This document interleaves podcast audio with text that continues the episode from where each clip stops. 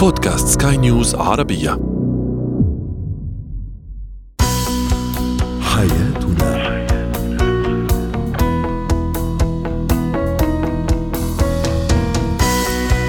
مستمعينا الكرام أهلا بكم إلى برنامج حياتنا برنامجكم اليومي الذي يعنى بشؤون الأسرة وباقي الشؤون الحياتية الأخرى والذي يمكنكم الاستماع إليه عبر منصة البودكاست لسكاي نيوز عربية. معي أنا طيبة حميد. نتحدث اليوم عن أسس العلاقة الصحية بين شريكي الحياة وفي زينة الحياة الحديث عن الموازنة بين تحذير الطفل من التحدث إلى الغرباء والانطوائية ونسلط الضوء أيضا على إتيكيت التعامل مع زملاء العمل. هو وهي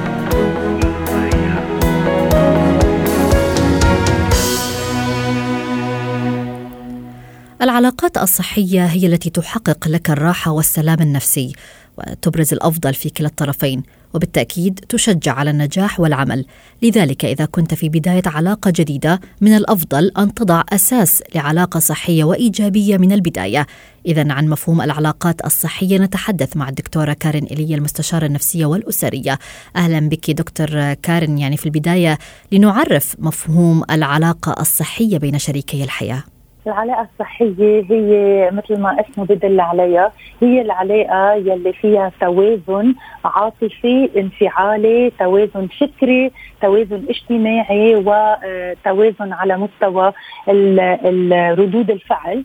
وبنفس الوقت بده يكون في رؤية مشتركة للعلاقة عند الطرفين. وبنفس الوقت الشريكين بده يكون عندهم آه، آه، ميول باتجاه بعضهم. بمعنى أنا بده يكون عندي غيره على الشريك وشريكي بده يكون عنده غيره علي وهون ما عم بحكي عن الغيره بمعنى الغيره بالحديث مع الآخر. ولكن غيرتي على مصالح الشريك وغيرتي على آه، كل ما هو جيد وحسن بالنسبة للشريك. ويلي بيتوج كل هالنقاط تنقدر نقول إنه نحن بعلاقة صحية بدنا نكون عم نعرف نعمل حوار صحي بيؤدي إلى حلول على الرغم من الاختلاف ووجهات النظر عند الطرفين. جميل، طيب ما هي أولى الخطوات لتحقيق هذه العلاقة الصحية؟ خليني نقول شغلة إنه نحن ما فينا نخترع علاقة صحية، نحن فينا نفوت بعلاقة نتعرف على الآخر. وانطلاقا من آه، شخصية الآخر آه، آه، قدرات الآخر على العطاء ورؤيته لمفهوم العلاقة بنقدر نقول إذا نحن باتجاه بناء شخصية علاقة عفوا علاقة صحية أو لا. لأنه إذا الأرضية غير موجودة نحن كأشخاص بنقدر نعمل جهد لحتى آه، نحسن ونمشي الأمور مثل ما بيقولوا بالعلاقة ولكن على المدى الطويل العلاقة نعم. بتختنق ما بتعود تتنفس صح فبده يكون في بشائر لوجود هالعلاقة وهيدي بتبين من أول ما ببلشوا يتعرفوا على بعض عندما بس يبلشوا يتخانقوا بس يبلشوا ينحطوا بمواقف حرجه بس يبلشوا ينحطوا قدام أمور كل شخص ما بيحبها. ردود فعلهم طريقة معالجتهم للمواقف وهيدي من قبل مرحلة الزواج بيقدروا يكتشفوا إذا نحن عم نأسس لعلاقة صحية لعلاقة فيها توازن وفيها نضج ولا نحن عم نأسس لعلاقة عم نحاول نمشي الأمور فيها بس لأنه رايدينها الآخر أو منحبه جميل هل يجب أن ننشئ حدود صحية للعلاقة مثلا قائمة على فهم التوقعات أيضا من الشريك؟ الحدود بالعلاقة أمر صحي جدا وأمر ضروري. ولكن التوقعات منا كثير صحية لأنه أحيانا أو بالأحرى غالب الأحيان التوقعات تأتي على قياسي أنا مش على قياس الشخص اللي عم بتوقع عنه الأمور. لهالسبب بتصطدم بالواقع. فبتوقع شيء ولكن في واقع مختلف كليا وأنا بتعامل مع الآخر انطلاقا من انتظاراتي منه. هيدا الخطر بالعلاقات. وتوقعاتها كرمال هيك نحن بنقول كمان إنه حتى لو نحن بعلاقة طويلة الأمد وصار لنا فترة مع بعض أنا ما بقدر قل له لشريكي صرت تعرفني بتوقع منك تتفاعل هيك تتجاوب هيك تغير بهالأسلوب. لأنه مثل ما أنا أحيانا بتصرف بطريقة ما بتشبهني الشريك كمان أحيانا بيتصرف بطريقة ما بيشبه ما بتشبه حاله. لهالسبب بهيك مراحل بهيك مواقف النضج الموجود بين الاثنين كفيل يعالج الأمور وكفيل آه، يساعدنا نتخطى المواقف. ولكن إني دائما أتوقع من شريكي سلوكيات مواقف قرارات هيدي بتخليني على طول عايشة فرستريشن حالة الإحباط لأنه كثير قليل تقدر تلاقى بين شو نطرت من شريكي وتسائب إنه شريكي آه، يعمل هالإشباع. للانتظارات آه، يلي براسه يعني دكتورة كارين كل علاقة حتى الصحية منها تواجه خلافات وأيام مؤرقة يعني يكون البقاء فيها معا أمر شديد الصعوبة كيف نحافظ على العلاقة الصحية في ظل المشاكل الحياتية؟ كمان هون مش لازم آه، نخلط بين علاقة صحية وعلاقة ما فيها مشاكل لأنه العلاقة الصحية مثل ما ذكرت أكيد فيها مشاكل ولكن مثل ما ذكرنا بالبداية نوعية إدارة العلاقة هي يلي آه، يلي بتحسن الأوتكم تبع المخرجات تبع هالعلاقة. كيف فينا نعالجها من خلال الحوار وما حدا من الشريكين يترك الأمور بقلبه؟ لأنه عم نلاحظ بالعيادات أنه الأشخاص يلي بيمرقوا مواقف حتى يضل العلاقة ماشية صح وقت يوصلوا لخلاف وأحيانا ما بيكون جوهري بنلاقيهم طلعوا من داخلهم كل مخزون الغضب والوجع تجاه الشريك. وبهيدي اللحظة كل اللي بنكون مفكرينه صحي بالعلاقة نعم. آه بنصطدم بواقع مختلف عنه. لهالسبب ضروري معالجة المواقف بالشكل الصحيح والحوار. الحوار هي المفتاح يلي كل يوم بنحكي عنها ولكن الحوار يلي بيديروه اثنين ناضجين. صحيح. بالعلاقة تيقدروا يحققوا علاقة صحية فيها خلافات ولكن بيعرفوا يعالجوها فيها مشاكلها فيها كل ظروفها ولكن وقت يطلعوا من المشكل بيطلعوا على نظافة ما بيطلعوا مع زغل بداخلهم بيرجع بيرجع كل الوجع كل التعب كل القهر لأنه هيدا ما بدل على نضج العلاقة وبالتالي العلاقة بتبطل صحية مم. على الرغم من إنه إذا هن شايفينها من برا يمكن يسموها صحية. شكرا لك على جميع هذه التفاصيل دكتورة كارين ايليا المستشارة النفسية والأسرية. زينة الحياة.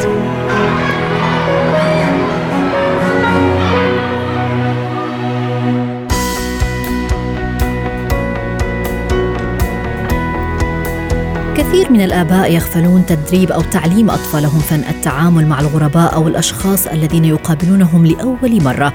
فقد ينطوي الأمر على مخاطرة تسبب ضررا للطفل. وقد يترك هذا اللقاء مع الغرباء اثرا نفسيا سيئا أيضا لدى المراهقين لذا يحتاج الطفل في المراحل الأولى من العمر إلى تعلم هذا الفن في المنزل قبل المدرسة وذلك لضمان سلامتهم الصحية والسلوكية والنفسية. ويجب أن تكون معتدلا في تحذيراتك ونصائحك حتى لا يتحول الخوف من الغرباء إلى انطوائية ويصبح الطفل شخصية غير اجتماعية. انطلاقا من هنا. طرحنا السؤال التالي على مواقع التواصل الاجتماعي لسكاي نيوز عربية فيسبوك تويتر إنستغرام. كيف تشجع طفلك ليكون اجتماعيا مع تجنب مخاطر التحدث إلى الغرباء؟ من ضمن التعليقات الواردة كانت آه، لبيداء التي قالت سأحدد كلمة سر لابني في حال تحدث معه غريب وطلب منه أن يأخذه في مكان سيسأله عن كلمة السر.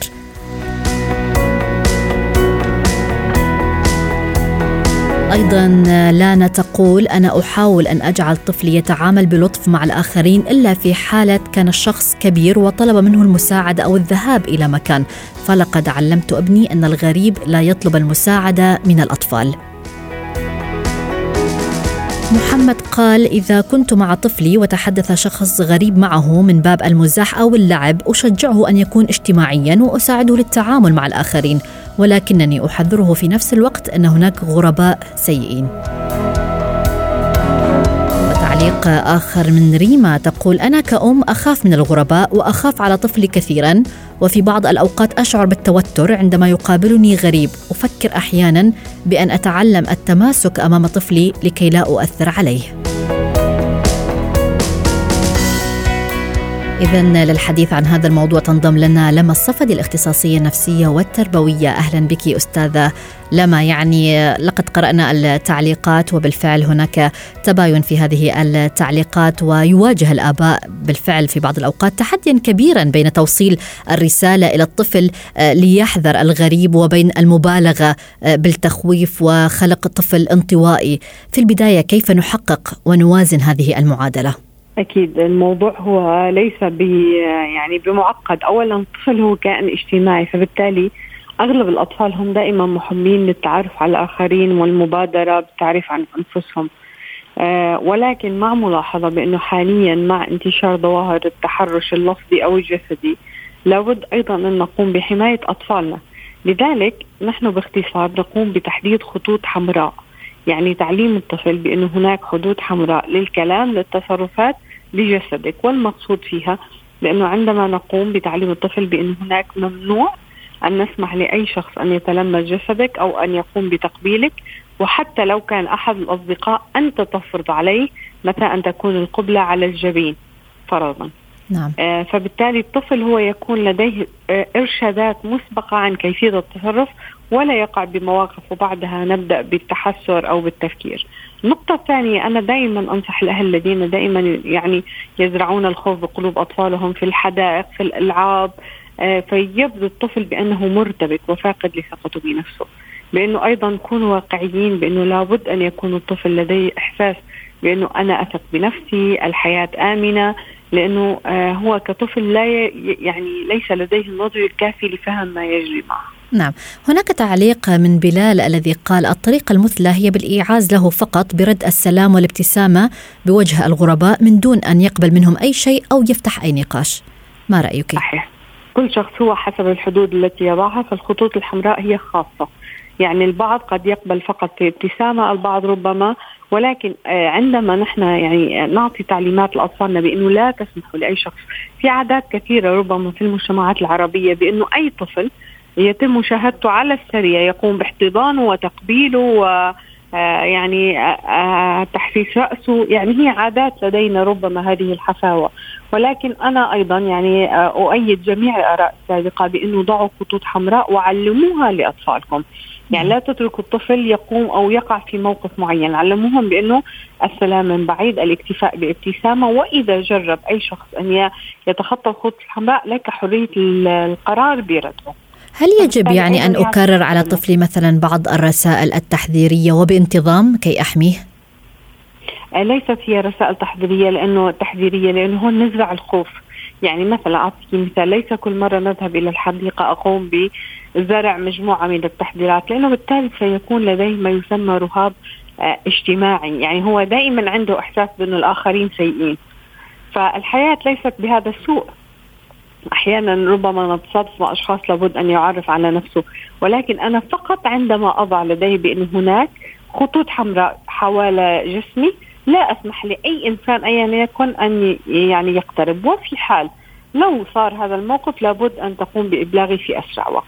طيب. فبالتالي أنا رأيي أن نأخذ الموضوع ببساطة مع الحماية حتى لا نؤثر على طريقة تعاطي الطفل. طيب يعني كيف نعلم الطفل اليوم؟ وننصحه مثلا بالتصرف عند الشعور بالخوف والتوتر من الغريب؟ آه قيادة آه، شرطة دبي أعتقد وأبو ظبي نزلت إحدى المنشورات الرائعة على شكل كتيب عنوانه كان كيف نقول له هذا الكتيب متوفر أيضا في المكتبات ورائع جدا جدا. الملخص فيه بأنه آه، فينا نحن نطبقه في حياتنا اليومية. كان هذا الملخص هو عبارة عن رسائل في كل صفحة مع رسمات توضح المسموح والممنوع. مثلا إذا آه، أخبرني أحد الأشخاص بأنه يحتاج مساعدتي. هل أقبل أم أرفض؟ الجواب أرفض لأن الكبار لا يأخذوا مساعدة الأطفال. جميل. إذا أخبرني أحد الأشخاص بأنه لديه حلوى ولكن في غرفة مغلقة. نعم أرفض لأن الحلوى فقط من عائلتي. فبالتالي بدءا من هذه الفكرة اليوم آه يعني اتخذوها كمبادرة وقوموا من خلال اللعب مع الأطفال من خلال رسم من خلال فكرة معينة قصة ويتم إيصال الرسالة إلى الطفل لا تذهب إلى مكان بعيد لا تسمح لأي شخص أن يعرض عليك أي من المغريات لأن الأطفال ممكن الألعاب الحلوى أن تكون هي نقطة ضعف كبيرة بالنسبة لديهم. صحيح شكرا لك على جميع هذه النصائح لما الصفد الاختصاصية النفسية والتربوية. اتكات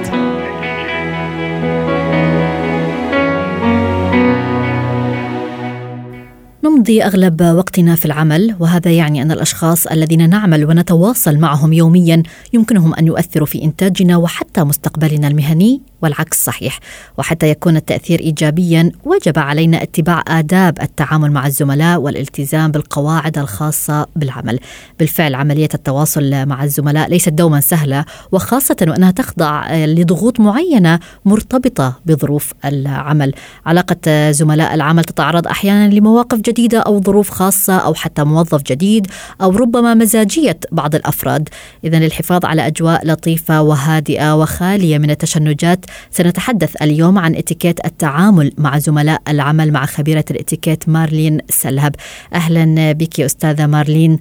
لابد أن نتحلى طبعا يعني ببعض الصفات للتعامل مع زملاء العمل. قد تكون الدبلوماسية في التعامل واحدة من هذه الصفات. لنتحدث في البداية بشكل عام عن ذوقيات التعامل مع الزميل. ما في شك إنه آه لازم نعرف إنه في فرق بين الزملاء والأصحاب. يعني بس نفرق إنه آه شو شو معنى الزملاء؟ يعني نحن شركاء بالعمل. لما بدي يكون شريكي بالعمل يعني في مزاحمة. هلأ مزاحمة صحية يعني في concurrence بس concurrence صحية. منا إنه ما ضروري أنا أكون آه أزعج غيري لأوصل للمنصب اللي أنا حابة أوصل عليه. بس بمجرد إني أنا أعرف كيف بدي أتعامل مع أصحابي أول شغلة. إذا بعمل بس ثلاث أربع أشياء صدقيني رح كون رح أوصل على المنصب اللي أنا بحبه ب آه، أكيد اولا بدي أحكي عن العلم تبعي. أنا لما بدها تاخذني شركة معينة يعني أنا مؤهلة لهالجوب اللي أنا رايحة عليه. بس أول شيء بدي أحترم حالي. أنا بس أحترم حالي يعني عندي إذا يعني في أقول إنه عندي تواضع. بعرف كيف بدي أتعامل أول شغلة هي شو رح يشوفوا الزملاء مني اناقتي إن كنت رجال أم أنثى. يعني بالإتيكيت بمجرد إني أنا أكون عندي أناقة بثيابي بتصرفاتي والأناقة ما بتكون بس مظهري بتكون كمان بلساني. صحيح. أنا لما ما بكون إنسان صرصار ما ما ما ما بحول حكي من زميل لزميل ثاني بحسوا إنه أنا بهالاتيكات الموجودة عندي عندي إنسانة عندي ثقة بحالي. وهون بيوصلني لإنه يكون الكل يحبني وأنا بهال يعني بهالمحبة. والانطباع الأول أستاذة مارلين مهم يعني الانطباع أن نترك انطباع جيد كثير. من أول آه، دخولنا إلى العمل كثير صحيح؟ مهم كثير مهم لأنه ممكن ياخذوا فكرة عني أول مرة وما أقدر أرجع غير لهم نظرتهم على الفكرة اللي عندي. وصدقيني في شغلة أنا دائما بقولها. الإنسان لما بيتعود يكون انيق بأخلاقه وبتصرفاته وبمظهره بيتعود وبتشوفي ناس صار عمرهم 60 و70 و80 سنة وبيشتغلوا وبيوصلوا لمناصب كثير كبيرة مش بس من العلم تبعهم. هن نعم. لأنه بيعرفوا يتعاملوا مع الناس مع المحيط تبعهم مع مع الناس اللي حواليهم. أه بدنا نترك الخصوصية لإلنا. هون نحن بزمالي منا بصحبي. يعني ما بيعني إني أنا لازم اكون مش أصحاب مع الموجودين حوالي بس أنا إذا عندي نتفه شعور بالآخر آه بعد مدة معينة رح يشوفوا إني أنا صادقة وإنه أنا عندي هالاتيتيود اللي هي تنبع مني بأناقتي بتصرفاتي بحكي باحترامي. ولكن البعض يعني استاذه مارلين يحاول كسب صداقات في مجال أو في مكان العمل. كيف يكون التعامل بهذه الحالة؟ هل نحافظ على مستوى الزمالة فقط؟ حتى لو لو صار في صحبه الإنسان اللي لسانه دافي صدقيني ما بيعرف آه، ما بيعرف يأذي. يعني رح تشوفي إنه رح نصير أصحاب بس بعض الأوقات حتى لو أصحاب صرنا نعرف نحن إنه في أمور لازم تضل لنا. نعم. ما فينا نحن نكشف عن كل أوراقنا خصوصا إذا نحن أصحاب بالعمل يعني بعتذر منك رح كون كثير واضحة لما أنا ما رح أقول معلش إذا مدام فلانه هي وصلت وخلت حياتها تكون حلوة وام أم الشاب الفلاني رح يقدر يفتح بيت ويفتح آه، يصير عنده سيارة حلوة ما عليه لأنه هيدا صاحبي نعم. مش ممكن يعني أنا هون لو في شغل ولو في صحبة في آه في كونكورنس في في أنا مزاحمة. أنا كمان بحب أوصل من دون ما اذي غيري. هلأ كما اذي غيري في يكون صحبه أنا وياه هون بس ضمن نطاق معين. يعني حتى بالصحبة نحن صرنا بنعرف إنه الحياة قاسية كثير ما فينا نكون صحبة أستاذة مارلين أود أن أستغل يعني الدقيقه الأخيرة من هذه المقابلة نعم. في السؤال التالي في حال كان هناك اختلاف وجهات نظر بيننا وبين زميل آخر أو بيننا وبين المدير مثلا أو المسؤول كيف يكون الاتيكيت في هذه الحالة؟ باختصار لو سمحتي. قديش في أنا أكون واضحة من دون ما يعني اعتراف بالخطأ إذا أنا حصل مني أم إذا حصل مع زملائي أم مع المدير.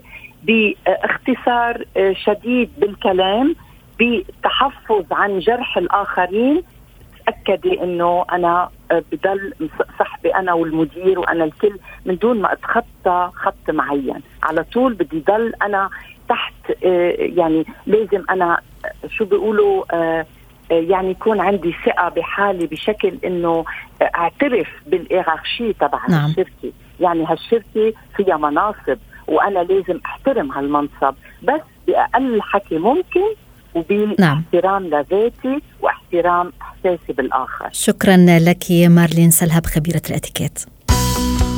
حياتنا.